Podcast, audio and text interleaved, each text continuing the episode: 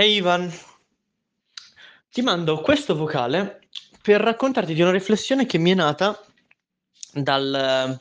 dalla lettura di questo romanzo chiamato Notturno di ehm, Asimov e Silverberg, dove praticamente si parla di questo pianeta alieno e di alcune eh, avventure di questi protagonisti, che più di avventure si parla di catastrofi, ma fa niente. Ma la riflessione che mi ha fatto nascere questo libro è molto incentrata in realtà su um, la nostra società. Nel romanzo i nostri protagonisti abitano un mondo eh, dove la presenza di cinque soli accompagna la totalità delle giornate. Di conseguenza non c'è mai il buio. L'idea di buio è un concetto che è astratto, esiste, ma che quasi è ritenuto come non fisico, quindi non presente, lontano, quasi, anzi innaturale, se vogliamo dargli, eh, si può dire una morale, punto di domanda. E, ehm, e quando un gruppo di astronomi scopre che nel, nel futuro anno avverrà un'eclissi solare totale, quindi scenderanno le tenebre su questo pianeta,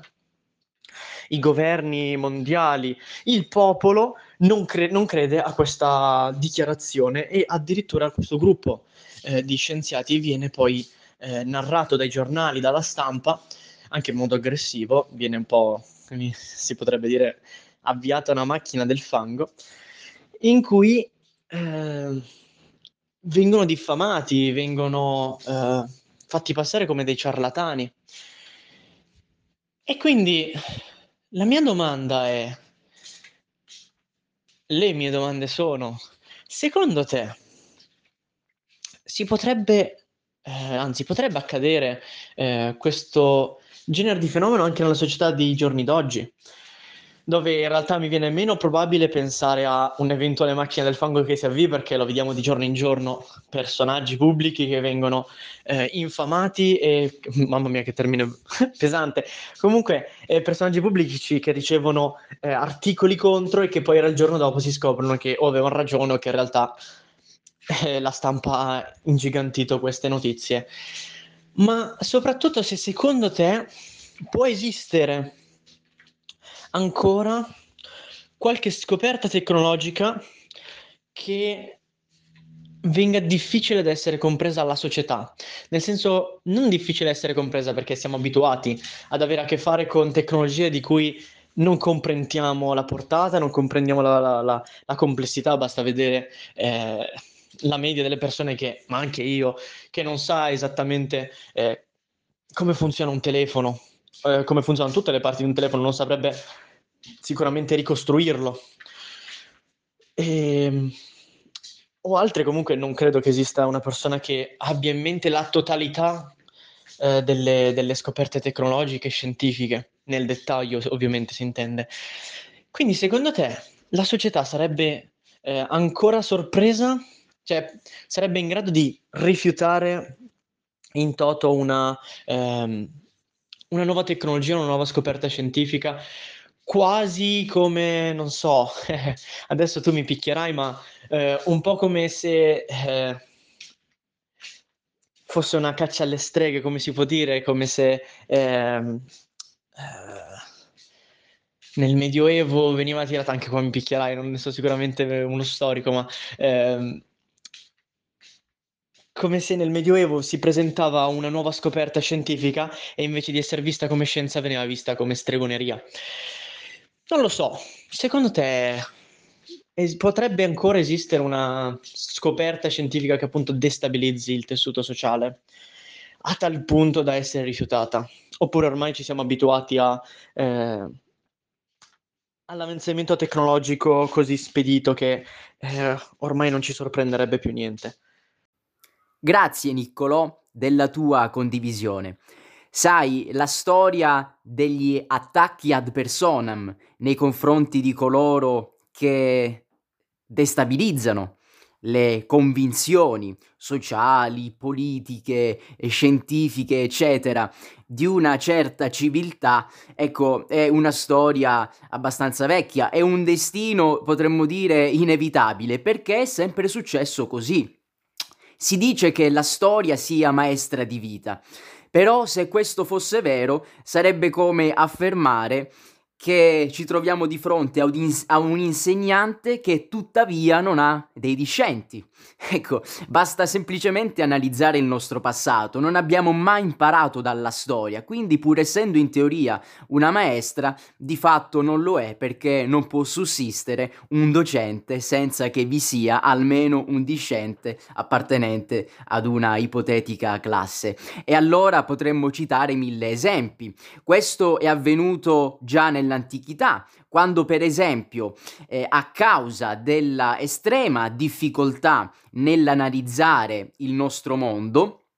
la maggior parte delle persone, tra cui molti sapienti, molte persone sagge, che sapevano come vivere e come gestire la propria quotidianità senza nuocere al prossimo, ecco, ritenevano che fosse impossibile o comunque che non fosse utile indagare la natura stessa delle cose e della nostra interiorità. Poi invece c'era qualcuno, eh, qualche scienziato ante litteram che eh, con degli stratagemmi eccezionali, incredibili anche per il giorno d'oggi, eh, riuscivano ed erano riusciti riusciti ad intuire eh, alcune cose che poi si sono anche confermate, pur non avendo una tecnologia adeguata a questi schemi. Ma già il solo fatto di permettersi di dire guardate che forse qualcosa lo possiamo conoscere e forse qualcosa già lo conosciamo grazie a questi eh, semplici esperimenti che abbiamo condotto, già solo per questo erano tacciati di essere pazzi e non veniva data loro neanche la possibilità di poter esprimersi liberamente. Quindi mi vengono in mente due considerazioni. La prima,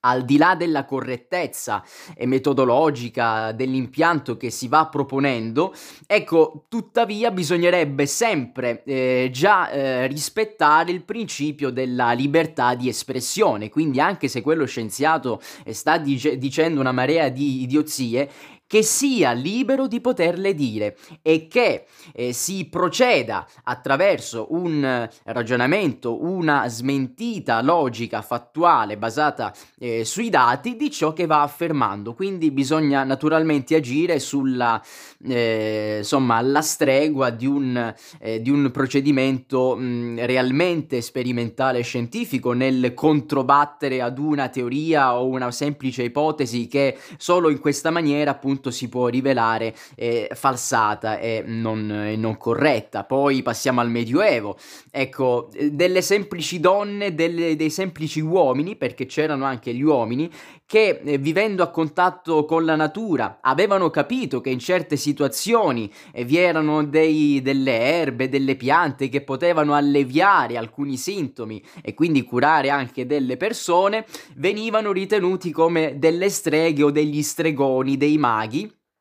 da cui bisognava stare alla larga. E quindi venivano condannate queste persone, mm, semplicemente persone un po' più sapienti in questi campi rispetto a chi li andava condannando, dei monaci che avevano semplicemente intuito che nei fulmini ci potesse essere un principio eh, che è simile a quello odierno dell'energia elettrica, eh, dell'elettricità, ecco, questi monaci furono accusati di essere degli stregoni, eh, la loro ipotesi andava a negare, secondo chi li accusava, il principio dell'esistenza della divinità e allora furono bruciati vivi eh, nel loro stesso convento e quindi fu bruciata anche la conoscenza, la biblioteca contenuta all'interno di quel convento, una perdita quindi anche per la conoscenza successiva, ma non solo, perché se eh, si, fosse, eh, si, fossero ascoltati questi monaci eh, già nel Medioevo, ecco quanto avremmo, saremmo andati avanti con la storia e con la tecnologia eh, avanti di secoli probabilmente. E poi arriviamo alla modernità e qua siamo veramente ricchissimi di esempi che possiamo portare. E mi viene in mente la scoperta della circolazione sanguigna, e fu tacciato il suo eh, scopritore di essere un, un, pazzo, un qualcosa perché andava, a, eh, andava, contro il principio filosofico della fissità, invece il, sangue circola, scorre e quindi si muove all'interno del nostro corpo, oppure lo, lo, scopritore del, eh, del, batterio che provoca il colera, quanto ha dovuto combattere anche lui. E, insomma, tante tante situazioni, soprattutto nella modernità e nella contemporaneità. E quindi qua adesso ti lancio questa, questa monetina. E, la rivoluzione, ecco, che ha portato avanti Einstein e tanti scienziati insieme a lui in quel periodo e ha proposto un nuovo paradigma, un paradigma che si è capito meglio negli anni successivi. Ecco, credo che sia questo il punto, ovvero si conducono degli esperimenti oppure si ha un'intuizione che permette di considerare diversamente l'impianto teorico che si era costruito prima, senza negare i dati precedenti, ma interpretando diversamente ciò che prima si era scoperto. E quindi era vero quello che si diceva prima, ma con i nuovi dati a nostra disposizione, grazie anche alle nuove tecnologie, possiamo capirli meglio e allora dobbiamo stravolgere quel paradigma teorico, ne costruiamo un altro e solo in questa maniera potremo quindi effettuare tante altre nuove scoperte sia scientifiche che tecnologiche. Forse siamo, ci stiamo avvicinando a un momento del genere? Beh sì, dai, per fortuna si può dire che le scoperte scientifiche e tecnologiche magari sono un po' ottimista, ma si può dire che mh, difficilmente possano subire un arresto o peggio ancora una regressione. Eh, alla peggio si rallentano, cioè possono venire rallentate da eh, fenomeni umani, da guerre, eh, quindi gruppi di scienziati che collaboravano allo stesso progetto, che eh, venivano finanziati da più governi che eh, per ragioni politiche eh, sono costretti a sospendere questi progetti eh, e quindi rallentare lo sviluppo eh, tecnologico, lo sviluppo umano anche in alcune situazioni. E sono molto felice che mi hai lanciato questa monetina quando in realtà è un piccolo dobloncino d'oro, visto che mi hai citato uno dei più grandi fisici teorici della storia. E, ehm, e sì, sono completamente d'accordo con te col dire che la, la sua famosa teoria della re- relatività ha rivoluzionato la nostra comprensione dello spazio e del tempo e anche della materia. E ovviamente la sua eredità continuerà a influenzare la fisica moderna e la nostra comprensione del mondo, ma quello su cui mi riferivo io con lo scoin- sconvolgere. Ehm, l'umanità, sconvolgere la popolazione, era riferito a fenomeni ehm, alla portata di tutti, nel senso, eh, adesso diventerò un po' idiota, ma ehm, io non credo che esista una persona al mondo che si sveglia la mattina e tra sé e sé pensa, mm, chissà come sta distorcendo lo spazio oggi il nostro Sole o come sta distorcendo lo spazio Venere, anche se sembra un po' una cosa eh, da uh, astrologi detta così, ma ehm, appunto non credo che qualcuno si svegli la mattina e pensi alla teoria della relatività. Eh, quello che intendevo io sono eh, sconvolgimenti scientifici alla portata di, di, tutti. È un po' come ehm, nel libro, in questo particolare, era dei soli che a un certo punto scompaiono. È un po' come se ci raccontassero che eh, che in realtà, non so, i draghi esistono veramente, l'ossigeno in realtà è fatto eh, al 90% da atomi di folletto, no, ok, questo sta diventando eh, imbarazzante, ma ehm, come se ci raccontassero che eh, il Sole in realtà è una lampadina posta lì eh, dalle big farm, cose che in realtà forse Qualcuno potrebbe anche credere se lo scrivessi abbastanza con convinzione sul web, ma a parte questo, ehm, quello che volevo dire io è eh, scoperte scientifiche alla portata della, della, nostra comprensione umana, cioè alla portata di ciò che ci coinvolge nel quotidiano, eh, non per forza appunto eh, cose come fossero la relatività, la quantistica, che nell'effettivo non le percepiamo e, ehm, e detto questo, appunto, procederei sullo uh, sconvolgere, perché nel mondo immaginario che Asimov eh, ha narrato, eh, le persone impazziscono con la venuta del buio e perdono completamente il senno. Il 90% della popolazione eh, inizia a dar fuoco a case, abitazioni, biblioteche, libri, giornali, pur di creare un po' di luce in quegli attimi di, di buio e oscurità. E quindi io proprio parlo di uno sconvolgimento forte, se secondo te sarebbe possibile. E poi la seconda riflessione, che è un po' più eh, grossi, non direi nel senso è un po' più blanda, mentre la prima era seriosa, questa è un po' più se cosa succederebbe, facciamoci un po' la butto lì dei sogni su cosa potrebbe succedere se effettivamente nella nostra società attuale di oggi accadesse un evento così tanto sconvolgente da far perdere la sanità al 90% delle persone, quindi praticamente ci ritroveremmo in un futuro apocalittico. Eh, secondo te, cosa potrebbe accadere? Se appunto le istituzioni dovessero crollare, non ci fossero più eh, milizie in grado di portare ordine, o quantomeno milizie statali, perché magari si potrebbero organizzare gruppi di persone armati che cercano di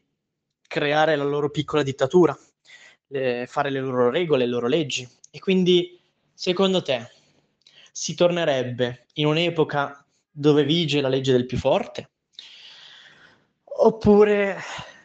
il progresso tecnologico, scientifico, ma a questo punto parliamo più di progresso umano, eh, porterebbe comunque le persone a cercare di ricostruire eh, la società come eh, in un certo senso la conosciamo oggi, ma in questo futuro apocalittico potrebbe essere ormai un lontano ricordo, oppure ci adegueremmo a barbarie e ci accontenteremmo, oppure sarà l'unica nostra scelta che avremo. Cioè, eh, secondo te, il mondo, se dovesse cadere in questo genere di catastrofe, sarebbe in grado di rimanere civile, di rimanere progredito, o verrebbe o vedrebbe soccombere tutto il progresso di cui tanto ci vantiamo e che ci distingue, diciamo, dal resto della, eh, de- degli animali di questa terra. Mi viene in mente la vicenda dell'anno 1000, una storia che è stata eh, particolarmente esagerata nella, storio- nella storiografia successiva e che anche adesso rischia di farci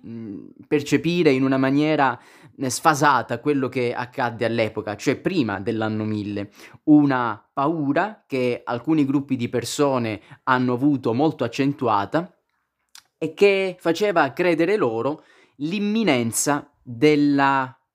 diciamo della parte finale dell'Apocalisse, ecco, interpretando in maniera non corretta, basandosi anche su traduzioni eh, sbagliate dei testi originali, eh, della Sacra Scrittura. E allora si riteneva appunto che mille anni sarebbe durato in tutto il periodo successivo, posteriore alla venuta del Messia. E quindi che cosa è successo? È successo che ci si preparò sia da un punto di vista spirituale eh, per eh, confessare tutti i propri pec- peccati e sia da un punto di vista eh, prettamente materiale sopravvivere alle tribolazioni che sarebbero avvenute e che avrebbero preceduto il momento precisamente finale di questa fine del mondo.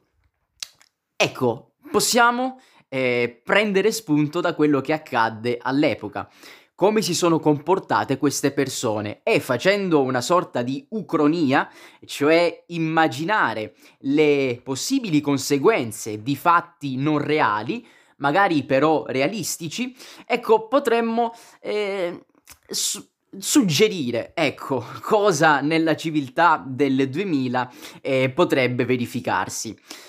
Di fatto io ritengo sia possibile una situazione che tu hai eh, prima ipotizzato, cioè scoprire che qualcosa che abbiamo ritenuto vero sino o falso sino a oggi e sia il suo contrario, un qualcosa che abbia un impatto diretto sulla nostra vita quotidiana. Mi viene in mente un caso, cioè scoprire che scoprire improvvisamente dall'oggi al domani che la traiettoria, o meglio, i tempi della traiettoria che avevamo calcolato di un asteroide che secondo i calcoli precedenti, dovuto, avrebbe dovuto colpire in maniera devastante la Terra, poniamo nel 2100, in realtà questo asteroide, ecco, dovrebbe colpirla tra un anno, perché i dati precedenti erano eh, falsati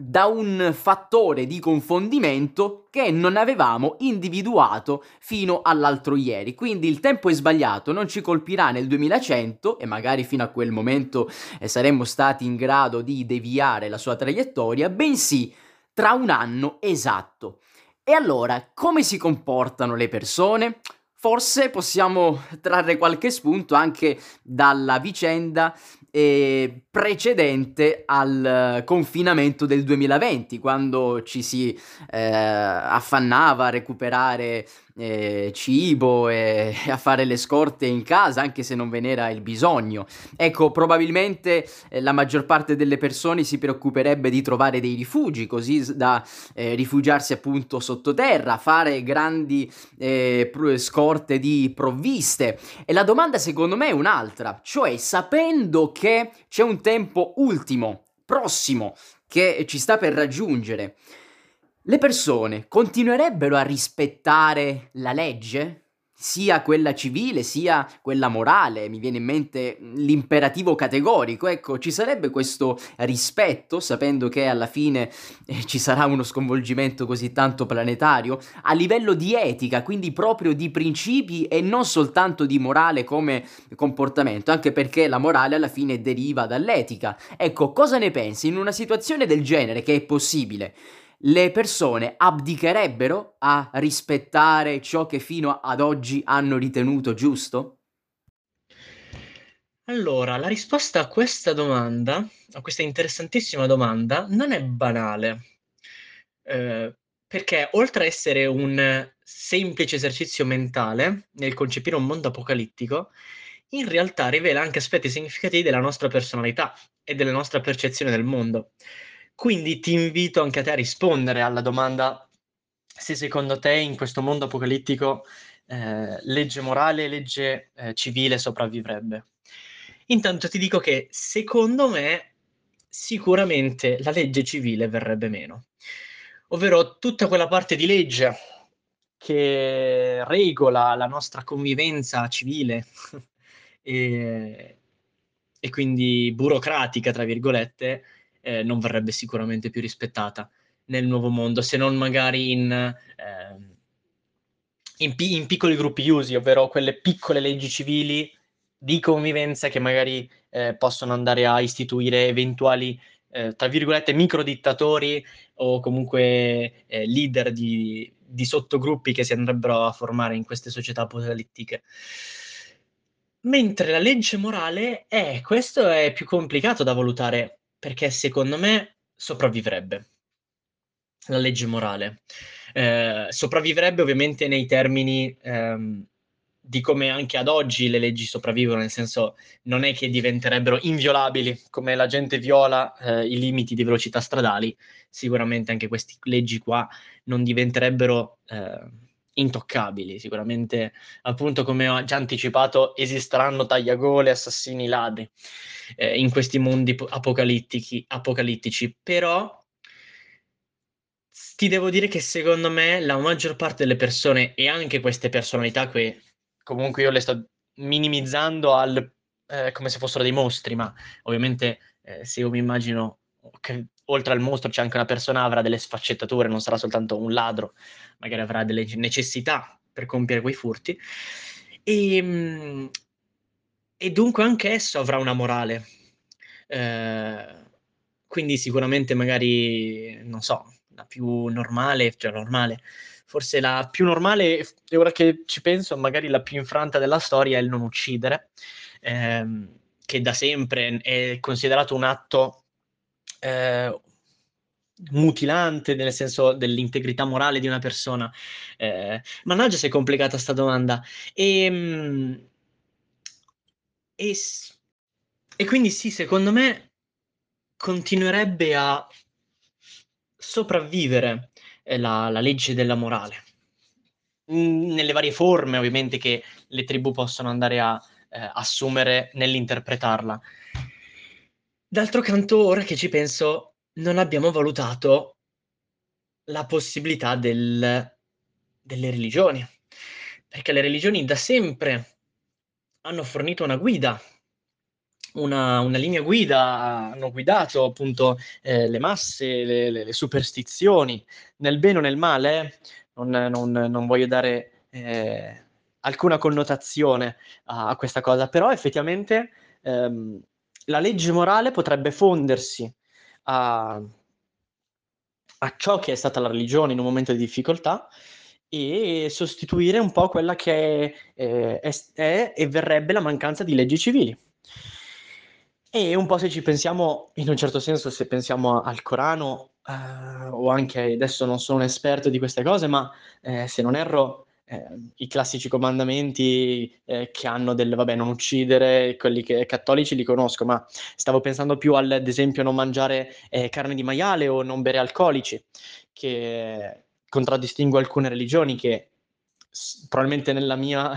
non so quanto sia stato vero quello che mi ha raccontato, ma ricordo che non mangiare carne di maiale aveva anche uno scopo pratico di vita, di vita comune, vita tutti i giorni, oltre che eh, religioso e sacro. Quindi sì, secondo me il verdetto finale è che sopravvivrebbe la legge morale, ovviamente nelle varie forme per le varie comunità, e, e secondo me si rafforzerebbe la religione. Secondo me in quel futuro lì sì, rafforzerebbe la religione e andrebbe a colmare quel vuoto legislati- legislativo lasciato dalla... Sì, dalla legge civile. Dai, ciao a tutti e Ivan dimmi la tua. Sono d'accordo con te, Nicolo. Nel breve momento apocalittico su cui stiamo fantasticando, sono sicuro che le leggi, le norme degli stati verrebbero quasi improvvisamente meno. Perché breve periodo? Perché per definizione un momento in cui ci si aspetta la catastrofe, ci si aspetta il termine ultimo, non può durare troppo tempo. Di certo dura molto meno di una generazione. Non si trasmette di padre in figlio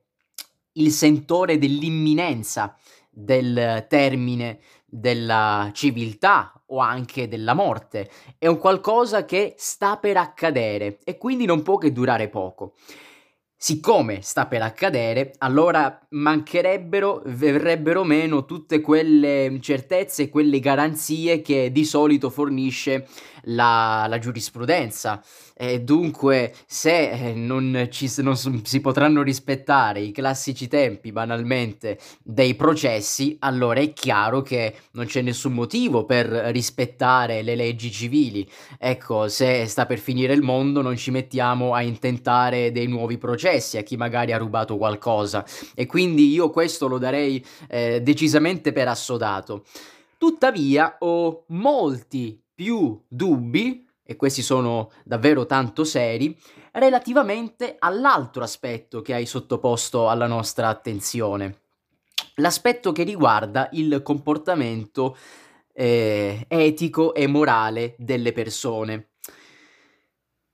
Dobbiamo calare questo ragionamento, secondo me, proprio nell'epoca che stiamo vivendo. Io temo che in una prospettiva del genere l'estetica eh, surclasserà decisamente l'etica. Quindi l'estetica è la sensazione, non la percezione di quello che ci sta intorno, di quello che succede, e allora è la necessità dell'utile, di quello che mi serve bisognerà fare di necessità virtù. E allora, se il mio vicino di casa, che è povero quanto me, mi rendo conto che ha un po' di più di quel cibo che io voglio e che mi, che mi farebbe comodo in una situazione che stiamo paventando come apocalittica, allora chi se ne frega se è sbagliato a livello di principi rubare, io quel cibo me lo prendo e magari mi prendo anche qualcos'altro. E anche perché nessuno per il discorso discorso di prima mi, porrà, mi potrà portare in tribunale. Quindi l'estetica ha eh, sorpassato e ha però forse del tutto annullato l'etica. Faccio questo ragionamento perché? Perché è necessario eh, evocare alla nostra mente proprio la, il concetto di religione che tu giustamente ci hai ricordato. Siccome nella nostra epoca abbiamo cancellato quasi del tutto la spiritualità dalla nostra vita e anche il rispetto dei precetti morali che questi, questi credi mh, mm, inevitabilmente eh, sottopongono ai comportamenti dei fedeli, ecco che di sicuro la maggior parte delle persone non avrebbe timore di effettuare questi, queste azioni pur in assenza di garanzie civili. Perché se non esisterà un giudizio escatologico, chi mi potrà imputare questo o quel misfatto, questo o quel delitto in tempi in cui eh, si salvi chi può? Invece, al contrario, quei piccoli gruppi che hanno conservato la fede nella propria religione e che dunque vivono in maniera del tutto opposta una situazione del genere, di questo tipo, ecco forse loro saranno quelli che potranno fare la differenza e che paradossalmente, rispettando le norme religiose, di sicuro non verranno meno neppure a quelle civili. Ecco, loro spero possano essere eh, la speranza per il mondo successivo alla catastrofe, se mai ci dovesse essere, perché loro sì che temono un giudizio dopo la morte. E forse se anche non ci credono fino in fondo, ritengono che il bene debba sempre sconfiggere il male, qualsiasi cosa accada a me e al mio prossimo. Grazie Niccolò per questa bellissima, eccezionale riflessione che ci hai consigliato, che ci hai suggerito. Tanti auguri di buon Natale a te e anche a te che ci stai ascoltando con il podcast Ritorniamo dopo le vacanze.